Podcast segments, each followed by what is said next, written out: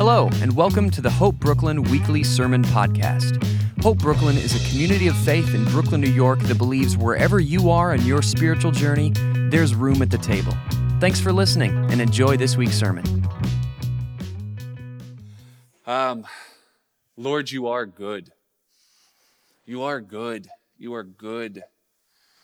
There's so many voices vying for our attention.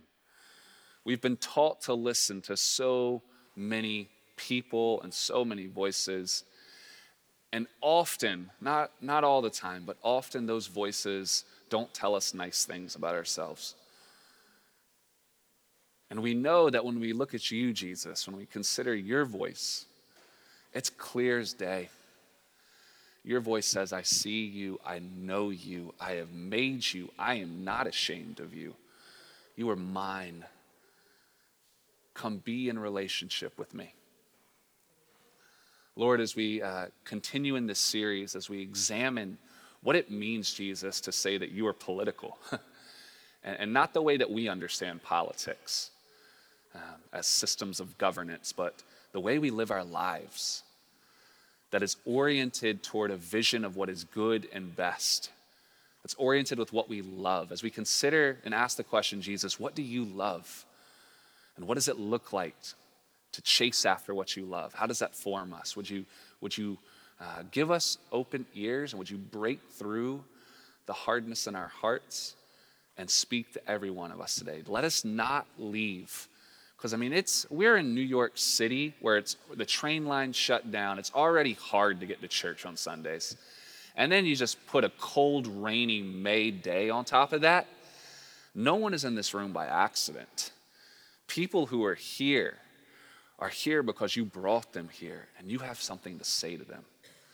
So I pray that in this next bit of time, they would be open to what that is. We bless you, Lord. It's in your name. Amen. All right. Well, welcome again. My name is Russ. I'm one of the pastors here. If you are joining us for the first time, we just kicked off a new series last week that we are calling The Politics of Jesus. The Politics of Jesus. Um, this has been a series I've been thinking about for a while because over the last couple years, I've noticed there's been a lot of conversation about the intersection of church and state, right? about how politics is operating in our context, our context being the US, and where do um, Jesus' followers fit into all that. And we're exploring that in this series. Last week, we sort of reframed the whole discussion. We talked about the sin of Jeroboam, which at its, uh, if you sort of distill it down, the sin of Jeroboam is this it is to use God as a means to another political end. It's to use sort of uh, the, the gospel, it's to use what Jesus is talking about as a means toward furthering uh, another state, another nation's political end. So when we talk about Jesus' politics in this series, we talk about it independently of how it might affect the United States.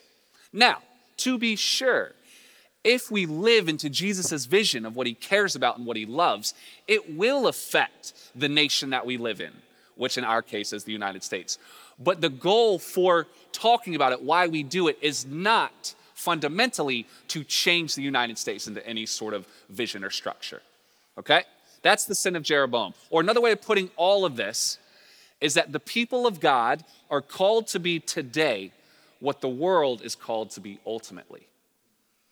The people of God are called to be today what the world is called to be ultimately. So when we talk about what does Jesus love, what does he care about, how does he live, it's about who we're being formed into, the type of um, structures we live among. We are called to be today what hopefully the world will become, and they're called to be ultimately. And what we said is if we're not talking about the sin of Jeroboam, then what is Jesus' politics?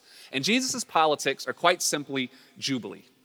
Jesus' politics are the politics of Jubilee. And I know some of you in this room may not be familiar. I know we're, we're a community of faith where wherever you are in your spiritual journey, there's room at the table. It's sort of our mantra. So there might not be everyone in this room who is a follower of Jesus, and that is awesome, and you are welcome here. Um, so that being the case, Jubilee might be an, uh, a weird concept. Even for followers, we're like, I don't know what Jubilee is. Uh, Jubilee was a practice in ancient Israel um, and, and the best way to, to explain it is that every 50th year, 5 0, every 50th year, on the Day of Atonement, all spiritual debts that Israel had racked up would be forgiven. Now, I'm gonna stop there just for a second. The Day of Atonement was an annual thing.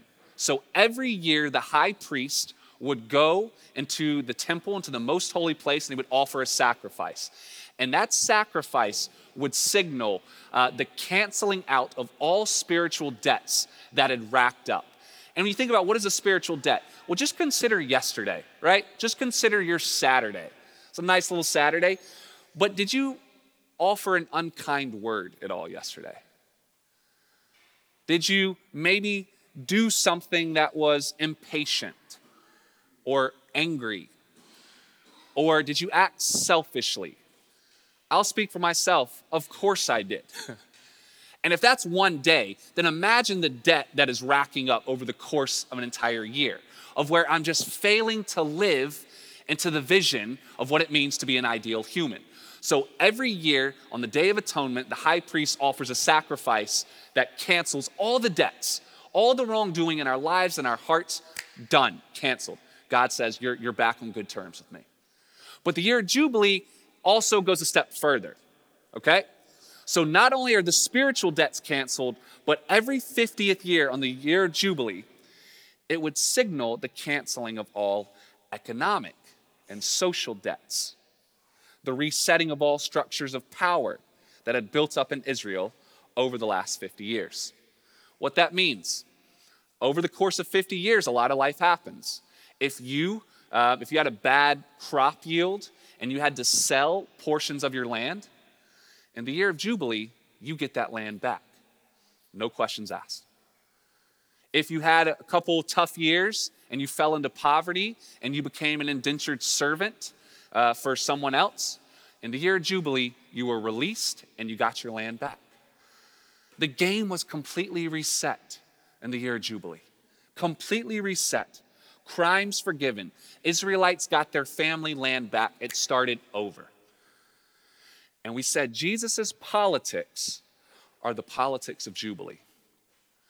But the two are inseparable. You cannot get Jesus without Jubilee, and you cannot get Jubilee without it coming through Jesus.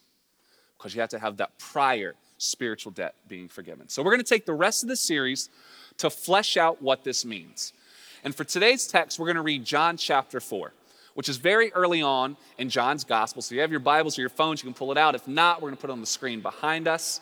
Um, John chapter 4, and Jesus is demonstrating this idea of what Jubilee means. Okay? So this is what we read. We're going to read verses 3 through 30. It's kind of a long story, uh, but I think it's really fascinating. And hopefully, uh, um, I can prove to you why in the course of this, this message. Here we go. So he, he meaning Jesus, he left Judea and he went back once more to Galilee. Now he had to go through Samaria, so he came to a town in Samaria called Sychar, near the plot of ground Jacob had given to his son Joseph. Jacob's well was there, and Jesus, tired as he was from the journey, sat down by the well. It was about noon. When a Samaritan woman came to draw water, Jesus said to her, Will you give me a drink? His disciples had gone into the town to buy food. The Samaritan woman said to him, you are a Jew, and I am a Samaritan woman. For how can you ask me for a drink? Jews do not associate with Samaritans. Jesus answered her, If you knew the gift of God and who it is that asks you for a drink, you would have asked him, and he would have given you living water. Sir, the woman said, You have nothing to draw with, and the well is deep. Where can you get this living water? Are you greater than our father Jacob, who gave us the well and drank from it himself, as did also his sons and his livestock? Jesus answered, Everyone who drinks this water will be thirsty again. But whoever drinks the water I give them will never thirst. Indeed, the water I give them will become in them a spring of water, welling up to eternal life. The woman said to him, Sir, give me this water so that I won't get thirsty and have to keep coming here to draw water. He told her, Go call your husband and come back. I have no husband, she replied. Jesus said to her, You are right when you say you have no husband. The fact is, you have had five husbands, and the man you now have is not your husband. What you have said is quite true. Sir, the woman said, I can see that you are a prophet. When you get called out, you definitely go, I can see you're a prophet. Our ancestors worshiped on this mountain, but you Jews claim that the place where we must worship is in Jerusalem. And then once you say you're a prophet, you change the discussion. You make it a religious discussion. That's the trick. Woman, Jesus replied, Believe me, a time is coming when you will worship the Father neither on this mountain nor in Jerusalem. You Samaritans worship what you don't know. We worship what we do know, for salvation is from the Jews. Yet a time is coming and has now come when the true worshipers will worship the Father in spirit and in truth. They are the kind of worshipers the Father seeks. God is spirit, and his worshipers must worship in spirit and in truth. The woman said, I know that Messiah, called Christ, is coming. When he comes, he will explain everything to us. And then Jesus declared, I, the one speaking to you, I am he. Just then his disciples returned, and they were surprised to find him talking with a woman. But no one asked, What do you want, or why are you talking with her? Then, leaving her water jar, the woman went back to the town and said to the people, Come see a man who told me everything I ever did. Could this be the Messiah? They came out of the town and made their way toward him. The thesis of today's message is quite simple. The reason why Jubilee is declared on the Day of Atonement is because before Jubilee can happen out there, it has to happen in here. Before we can even begin to understand how to reset structures of power out there, you have to reset structures of power in here. I have to reset those structures. Paulo Freire, in his book, The Pedagogy of the Oppressed, he writes how the true focus of revolutionary change is never merely the oppressive structures and situations which we seek to escape. Not just that, but it's the piece of the oppressor which is planted deep within us. Before Jubilee can happen out there, it's got to happen in here. And in our world, whether you are quote unquote the winner or the loser in our society, you still have the piece of the oppressor within. We all have voices within us that tell us stories about ourselves. Our societal structures that we live among, they are but the manifestations of our internal voices. And I think one of the loudest voices, definitely in my life, and I would and as I've you know stepped into pastoral ministry and talked with many of you, one of the loudest voices that does not allow jubilee to enter in is the voice of shame. Shame. I say that word and you immediately feel it, don't you? Your mind goes to it. I'm grateful to the Irish poet Pádraig Ó Tuama, who says, Shame starts in the body. It's not a concept. Before it's a concept, it's in the body we feel it in our hearts and our lives. We feel the shame of past decisions or past moments. We feel the shame of present situations. We feel the shame of decisions or family decisions or histories attached to our families. We feel that shame. And Jesus, in this story, is trying to take you straight to it and confront it. He's trying to say, hey, those voices, they're no longer needed. There's a new voice that wants to speak to you, and it has a new story to tell you about yourselves. And that process of drilling deep and deep down to the root of the shame, that's a long process, and that's what we're going to examine today. So, in this conversation, we see a couple things happen. Initially, we see the first layers of shame. And the first layers of shame are the externals. This is a Samaritan woman in an unstable situation. Now, maybe you're aware of what this means, but I'm going to briefly explain it. Samaria was a region, um, it's kind of like in, in, in ancient Israel, they had like a Samaria sandwich, is what it was. So you had Galilee in the north, the region of Galilee in the north, and you had the region of Judea with Jerusalem and all that in the south. But right in the middle was Samaria. And the, the story, the legends go that when the kingdom split into the northern kingdom and the southern kingdom, and the northern kingdom in around 800 BC in that area was conquered by the Assyrians. Uh, the legends go that the Jews of the northern kingdom ended up intermarrying with the Assyrians, thereby corrupting their pure blood. So the first layer of shame is ethnic shame. Dr. Grace Ji-sun Kim, uh, she talks about uh, why ethnic purity is so important in the ancient world. And what she says is purity provides some sense of social cohesion, family stability, cultural security. It provides a core identity that you can build a community off of. So when we read in John's gospel that Jews do not associate with Samaritans, that's what we like to call in the theological circles an understatement. Jews hated Samaritans. They did not talk to them. They did not go near them. So she's a Samaritan, strike one. She's also a woman, strike two. And I don't need to say too much, but suffice it to say, the, the cultural milieu of the first century, to quote Aristotle, uh, the female, as it were, is a deformed male. Plato believed that men who were cowardly and unrighteous came back as women. Women had no value in the first century world, they had no voice. They were viewed as completely inferior to men. Marriage in the first century was not about a sharing of partnership or life, it was property transaction. That's what it was. So, this is a woman, strike one, and this is a Samaritan woman, strike two. She's already uh, the marginalized in this world, but now she's doubly marginalized. And then we learn in the course of the conversation, Jesus says, Go call your husband. And she says, I have none. And, she, and Jesus says, You're right. You've had five, and your current one isn't your husband. We're going to come back to this in a bit. But suffice it to say, uh, as Renita Weems writes, in ancient times, a woman's self worth and social status pivoted around her family, namely the reputation of her husband, and more importantly, the number of children she had borne, preferably males.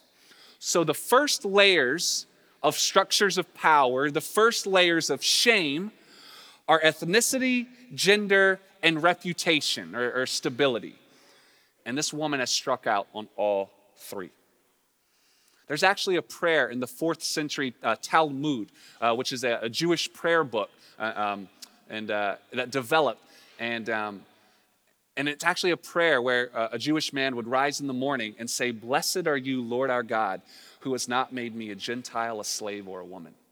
And I'm not taking a shot because I have friends who, who are Jewish and who feel very uncomfortable with that prayer. But it's in their Talmud of, of, of Blessed are you, Lord our God, who has not made me a Gentile, a slave, or a woman. She's worse than a Gentile, she's a Samaritan. She is a woman, and though not a slave, she certainly lacks the stability of a husband and a home. Which is why, friends, she's sitting at the well at noon, hottest part of the day. No one goes to collect water at the hottest part of the day. No one goes. You go in the morning. She went out at noon because she doesn't want to see anybody. she doesn't want anyone to see her. The shame is thick. So she did what we all do when we feel the shame. What do we do? We hide.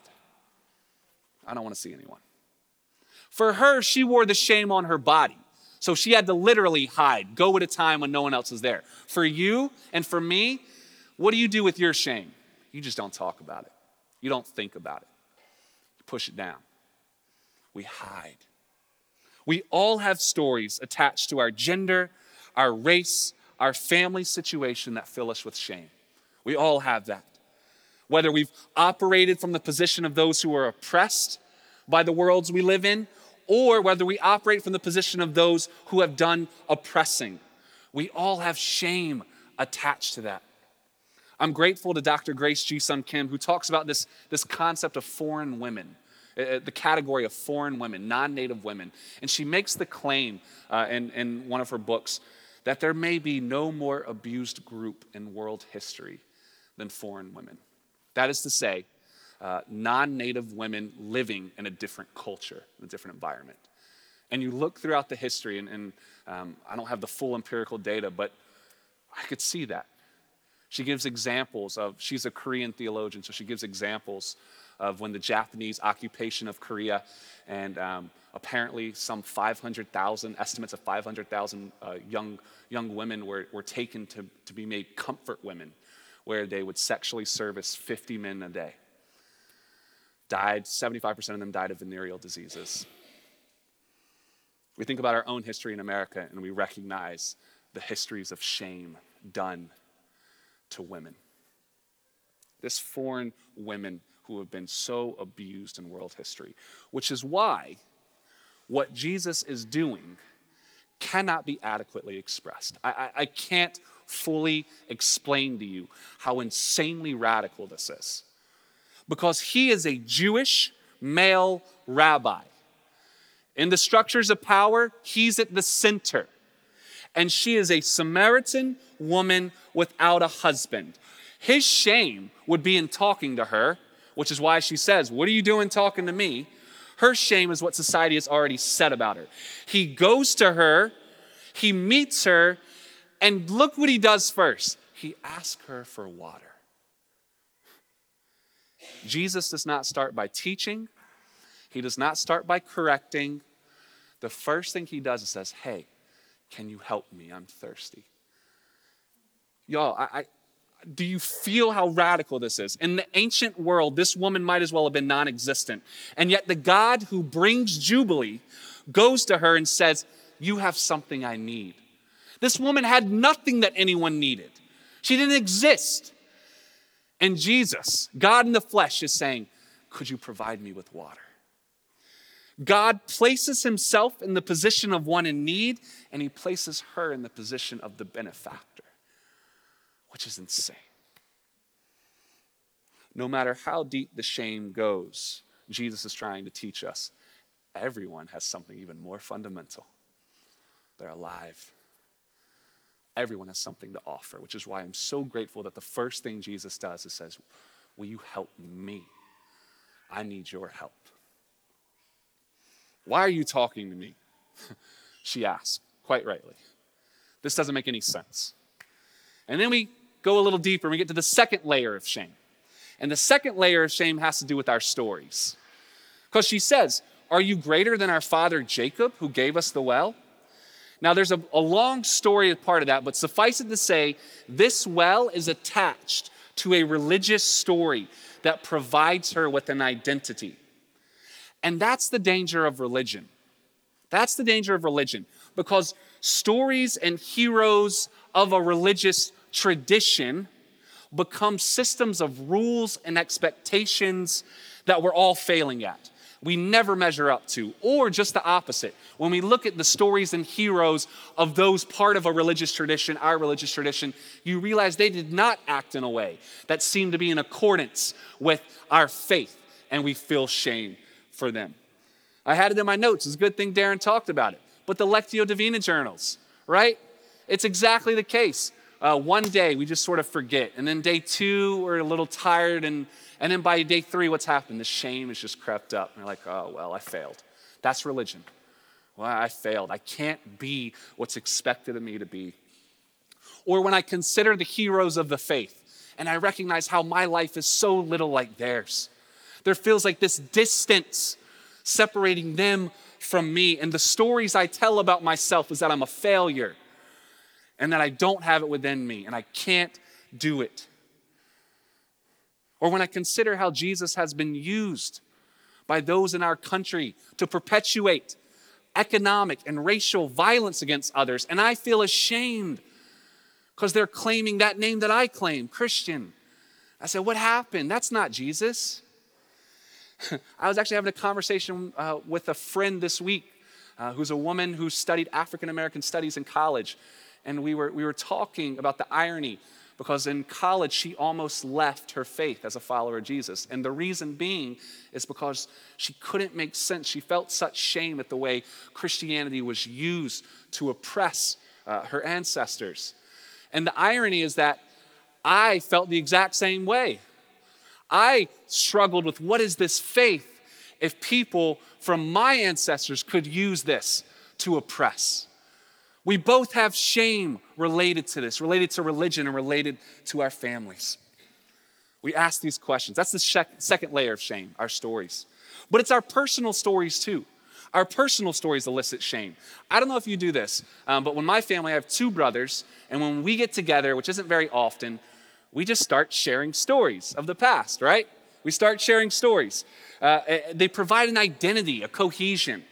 We talk about my older brother Matthew when he got his first tattoo, and I saw it because he bent over at church and it was on his back, and I go, oh my goodness. And then my mom finally discovered it and she bawled. Best Mother's Day gift ever for her.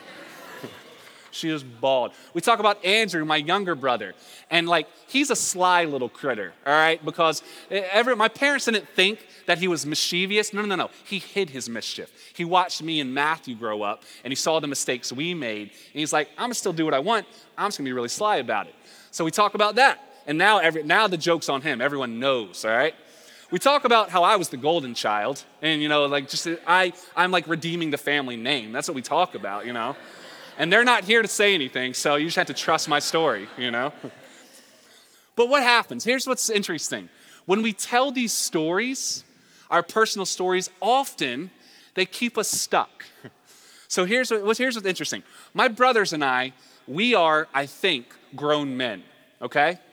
We are grown men and we come home and it's like we immediately revert to being 12 year old boys again. and like my, my, my wife Anna and, and their, their uh, wives and, and significant others, they're sort of shocked of like, what is happening with you guys right now? And Anna will be like, Russell, your mom does not need to do your laundry. And I'm like, babe, she wants to do it. Like, I mean, do you want me to deprive her of this? You know, like, I didn't ask, you know, she loves it. We revert to this identity, right? It's almost like our stories that we tell keep us, and that's quite humorous, but it could also be quite tragic as well. The stories that we tell keep us stuck in a certain place, which is why I love it when she starts asking these questions. What about Jacob? What about as well? Jesus just doesn't even answer it. He's like, hey, I don't want to talk about that. I'm not interested in the stories of your past. I got a new story for you. Say, I'm not, I'm not interested. I'm not interested in the history or the stories that society has told about you. I'm not interested about the narratives that you keep telling yourself about how you failed in the past or how people who, who carry your family name or call themselves Christians have failed. I'm not interested on what you think about yourself based on your gender, race, or, or, or, or a family situation. Jesus is like, I don't care. I don't care about those stories. I don't want to talk about them. I have a new story for you. Do you want to know it? I know there's a water, a well of water that will spring up into an eternal well. You won't be thirsty anymore. Do you want it? I don't want to talk about what you want to talk about. I don't want to talk about those narratives. They just keep you stuck. They put up walls and they don't allow me to enter in and tell you something new. I have something new. Do you want it? That's what he's doing. He's brushing it aside. Stop putting up walls of shame. They're unhelpful. I have something new. There's a well of water. Do you want it? Shame's exhausting. She bites. She's like, Where is this water? So I don't have to keep coming here. She, I wonder if she even thinks about it practically of like, now I really won't have to run into people anymore. I want to keep coming to this well. And then he says, Go call your husband and come back. She says, I have no husband. He goes, You're right. What you say is true. You've had five, and the one you have is not your husband. Jesus waits until here, deep into the conversation, to reveal the final layer of shame that he knows the full weight of what she's carrying. He knows her. He knows her full story. See, our interpretations of this passage often reveal our hidden assumptions and the narratives within us. Because I had always heard this interpreted that she was a loose woman, a prostitute. But it doesn't say that anywhere. Jesus doesn't say that. And when you remember that a woman's worth in the ancient world was solely as a wife and a mother, and men in the ancient world were able to divorce their wives on the flimsiest of grounds, the flimsiest of grounds Perhaps there's an alternative story. Perhaps husband one didn't treat her well, husband two did the same, and then by husband three, she was like, you know what? Screw it. I'm looking out for myself. No one else is going to protect me. I'm going to protect me. Perhaps there are bigger forces in play. Perhaps. Maybe she is a prostitute. But I love that Jesus doesn't even reference it. He doesn't even say it. He just wants her to know that he sees her. He sees her. He sees into the core of the deepest shame she's carrying, and he's still here. He's not going anywhere. He wants a Jewish male rabbi. He knows her, and he wants to still be talking with her. Perhaps what shame does is makes you feel like it's all your fault. And Jesus is saying, stop giving yourself so much credit. Stop, stop playing the victim card. There's so much more to this world that you can't even see. I see you. He doesn't condemn her, he doesn't let her off the hook. He just says, I see you, and I'm still here. He wants her to know that he knows how the world sees her. He knows she's a Samaritan and he's a Jew. He knows she's on her sixth relationship and he's a rabbi. He knows she's a woman and he's a man. He knows all of this and he is still offering her a well of water. he knows. Get that shame out of here. I have something new for you. But he got too close and shame hurts. So she tries to put the wall back up with that religious discussion, right? Uh, I can see you're a prophet. Oh, man. And, and uh, you know, our ancestors say we have to worship on this mountain, but, but the Jews say we have to worship in Jerusalem. And he, Jesus is like, I don't want to talk about that. He just smashes it aside. I want nothing to do with that. Believe me, woman, a time is coming when the true worshipers, they, it won't matter if they're worshiping on that mountain or in Jerusalem, they will worship the Father in spirit and in truth. In the same way that our societal structures are but manifestations of our internal voices.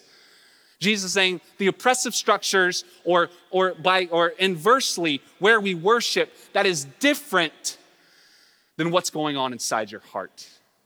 The true worshipers will worship in spirit and truth. I don't care if it's on that mountain or in Jerusalem. I want to get to your heart. I want to get to the core of you. These narratives that you're spinning, that you're putting up, that you've rehearsed, that may be true from other people's perspectives. They're not true for me. I want to see your heart. Before Jubilee can happen out there, it has to happen in here.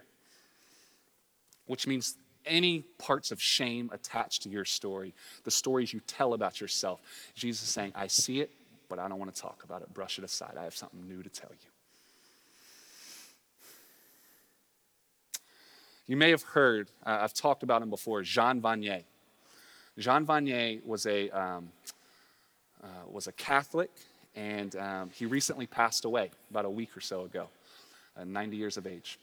He started communities all across the world called L'Arche. L'Arche. Uh, he was Canadian, but he lived in France. Um, the Ark. And these communities were where uh, the physically and mentally disabled would live with uh, the physically and mental, according to society, abled. But they would not live in any sort of power dynamics, um, though Certainly, there were some that required more physical care. Uh, they lived as friends and as family. They both received from one another. And he talked about when this idea started coming to him. Because he saw the way that the physically and mentally disabled were treated. Uh, they were put away in uh, insane asylums, they were just sort of discarded on the periphery. And he brought them in. And he says one of the first tenants he ever had was a man who was so uh, incapacitated, he couldn't speak, and, um, and, and he was immobile. He couldn't take care of himself, he couldn't feed himself, he was completely immobile. But what he did do all the time was he screamed. That's all he could do was scream. And Vanier talks about, and probably for the parents in the room, uh, maybe you understand when, when kids are screaming that there were some times early on where he was trying to provide such love, but the screams were driving him crazy that he wanted to do violence to him. But he didn't. And he kept offering, he kept holding his hands, and he kept bathing him, and he kept feeding him, and he kept telling him, I love you, but he couldn't communicate back. He just screamed because the shame was so thick. Because everywhere this man had gone, all he had heard is, Why are you here? What do you do? You're a waste of life. And he internalized those voices and he communicated what we all communicate. He screamed. And the more Vanier held him and fed him and talked to him slowly, he stopped screaming.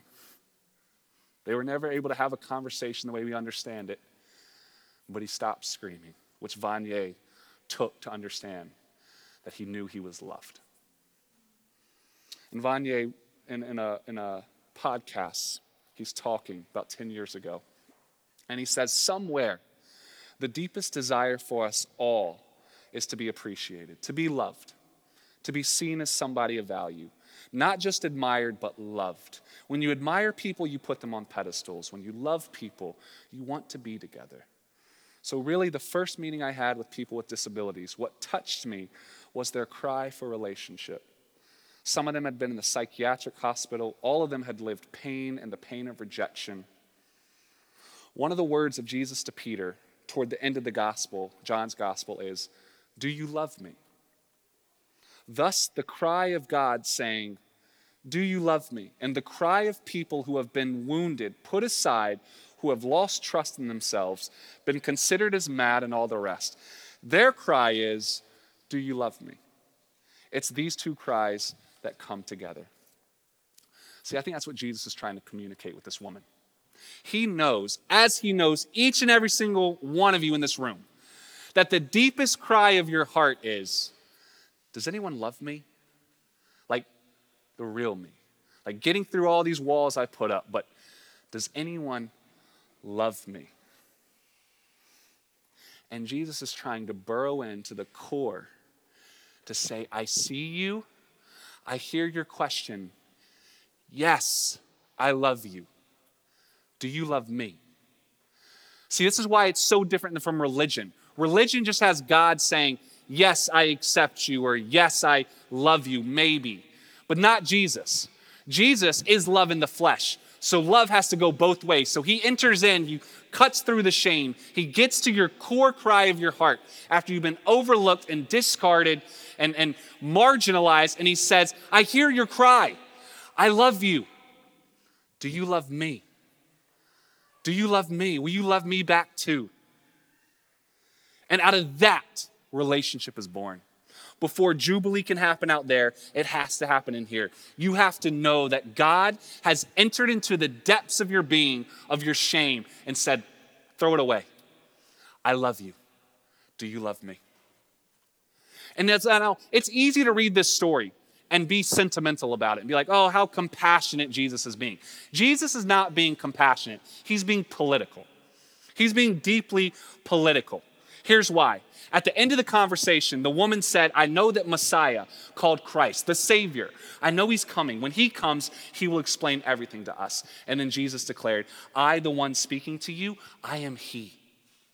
Then, leaving her water jar, the woman went back to the town and said to the people, Come see a man who told me everything I ever did. Could this be the Messiah? They came out of the, t- the town and made their way toward him. Here's why this is fascinating and phenomenal. One chapter before, in John chapter 3, Jesus has a conversation with a man named Nicodemus. Nicodemus is a Jewish Pharisee. That is to say, he's another man who's benefiting from the structures of the world, just like Jesus. He is a man of power. And Nicodemus comes to Jesus and he, he's seeking out truth and revelation. They have a conversation. But then in John chapter 4, it starts by saying it was necessary for Jesus to go through Samaria. But it wasn't necessary. Remember, I told you about the Samaria sandwich? You have Galilee up here, and you have Judea and Jerusalem down here, and Samaria in the middle. If Jews wanted to travel between the north and the south, they didn't go through Samaria, though that was the quickest route. They had a circuitous route, they went around Samaria.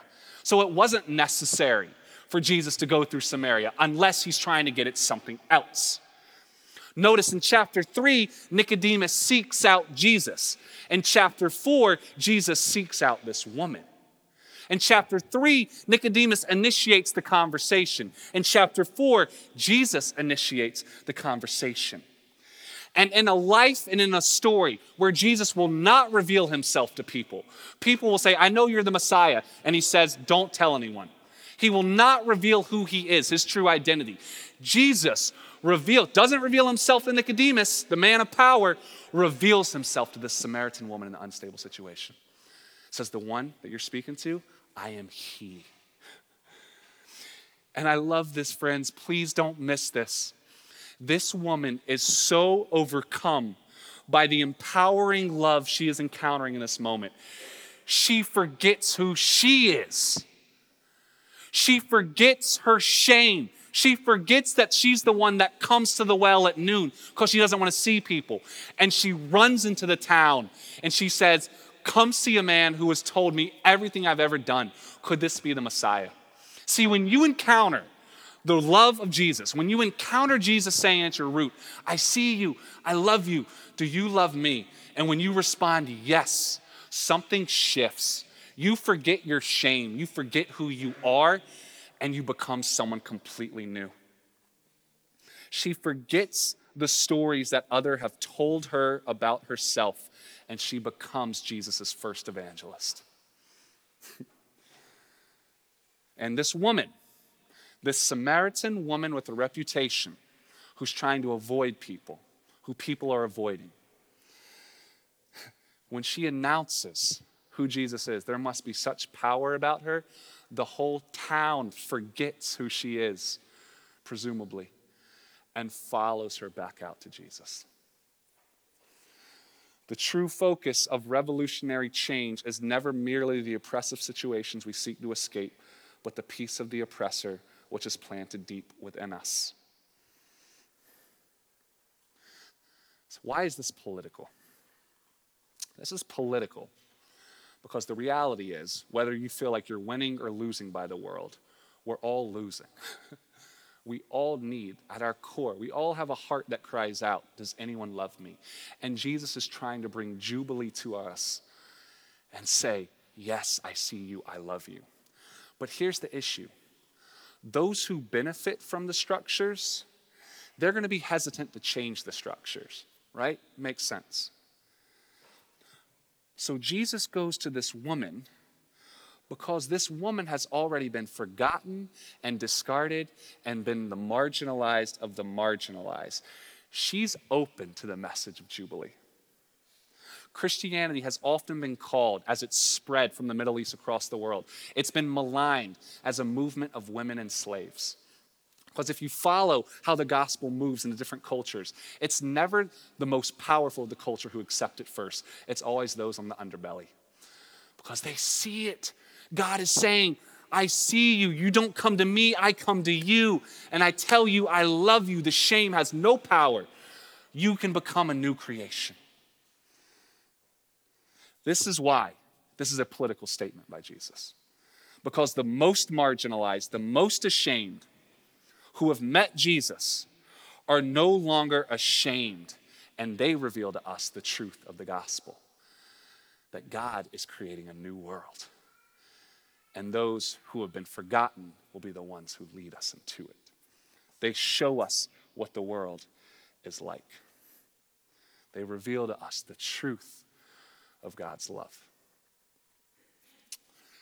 I want to invite the band back up and just close with one story.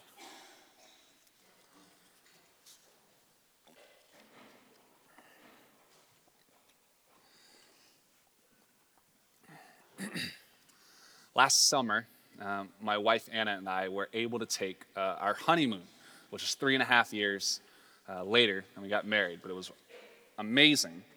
And one of our first stops was in Barcelona. And on one day, we took a bus, a tour bus, out to this mountain called Montserrat. Probably not saying that right, but Montserrat. Uh, and there's a monastery. It's about an hour outside of Barcelona, and there's a monastery there. Uh, it means jagged mountain. And the legends go that in the 8th century, local shepherds, they heard music coming from the mountain.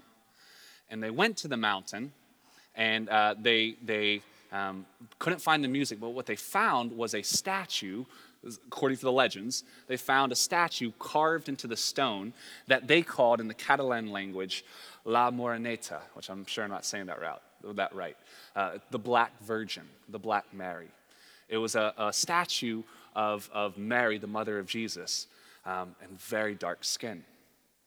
And they tried to take it away back to the town. And as they took it away, it got heavier. So they, they surmised that the statue belonged to the mountain. So they brought the statue back and they built uh, a basilica around it. And it has a monastery, has the oldest boy choir in all of Europe there.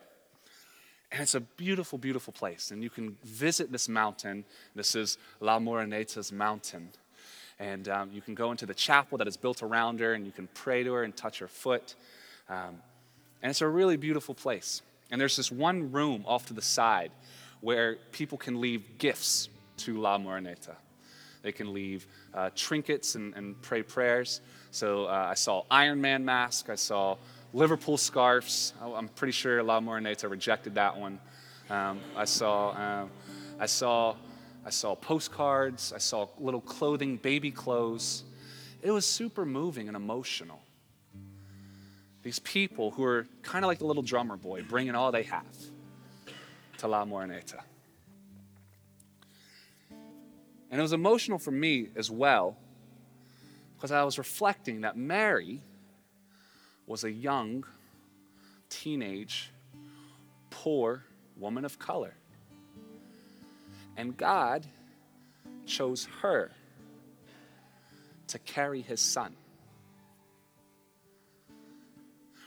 Remembering Dr. Kim saying that the foreign woman may be the most oppressed person in human history. I found myself deeply moved in considering the way women have been treated, non native women in our own country. That God says, Let me choose you, let my son grow in you, and you become the mother of the new creation. I found myself not praying to Mary, but talking to her and thanking her because she is my mother too. And this Samaritan woman is the eldest sister who took the story of Jesus to the town. Friends, before Jubilee can happen out there, it has to happen in here. Where your shame seeks to say to you, God can't love you because of X, Y, or Z. Jesus is saying that's completely untrue. Look at the way my family has spread. Look at the people I have chosen to be the firstborn, to carry my message to the world. All are used in this Jubilee, all are used in this new family. The question is simple I love you. Do you love me?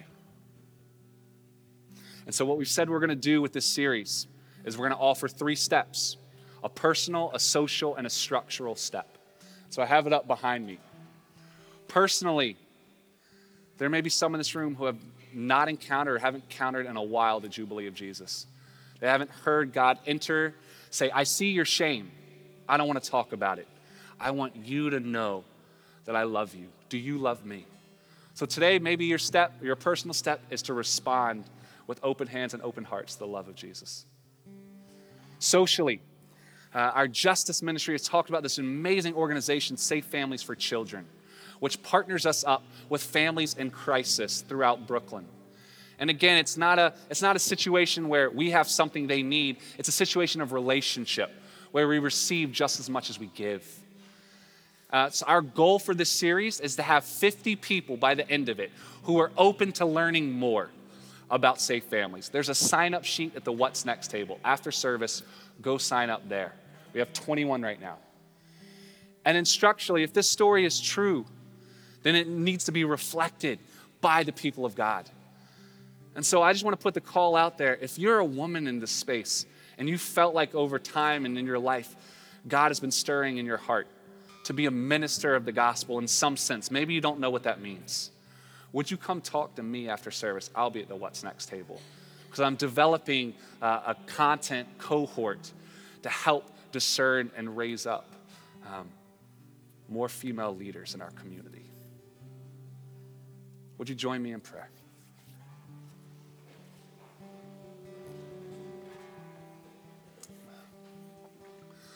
God, we, uh, before Jubilee can happen out there, before we can even begin to bring, to reset structures of power and bring new life, it has to come to us in here.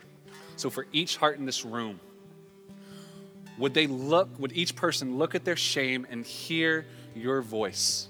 that says, I see you, I know you, I love you. I hear the cry of your heart saying, Does anyone love me? And would they hear God say to them, I love you. Do you love me? All the stories that have been told about us, Lord, that we tell ourselves, would you silence them, brush them aside, so we can step into a new reality where we, like this woman, forget who we are, forget who we have been, and we become a new creation. We become evangelists. those who tell the world about the incredible love of God that does not see the way the world sees, does not judge the way the world judges, but is after our hearts. Thank you for the mothers in this room. Thank you for the mothers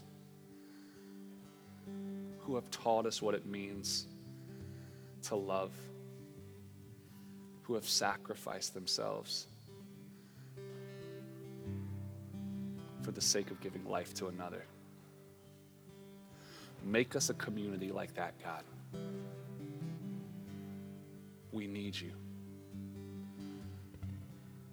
Pour down your love on us today. It's in your name. Amen.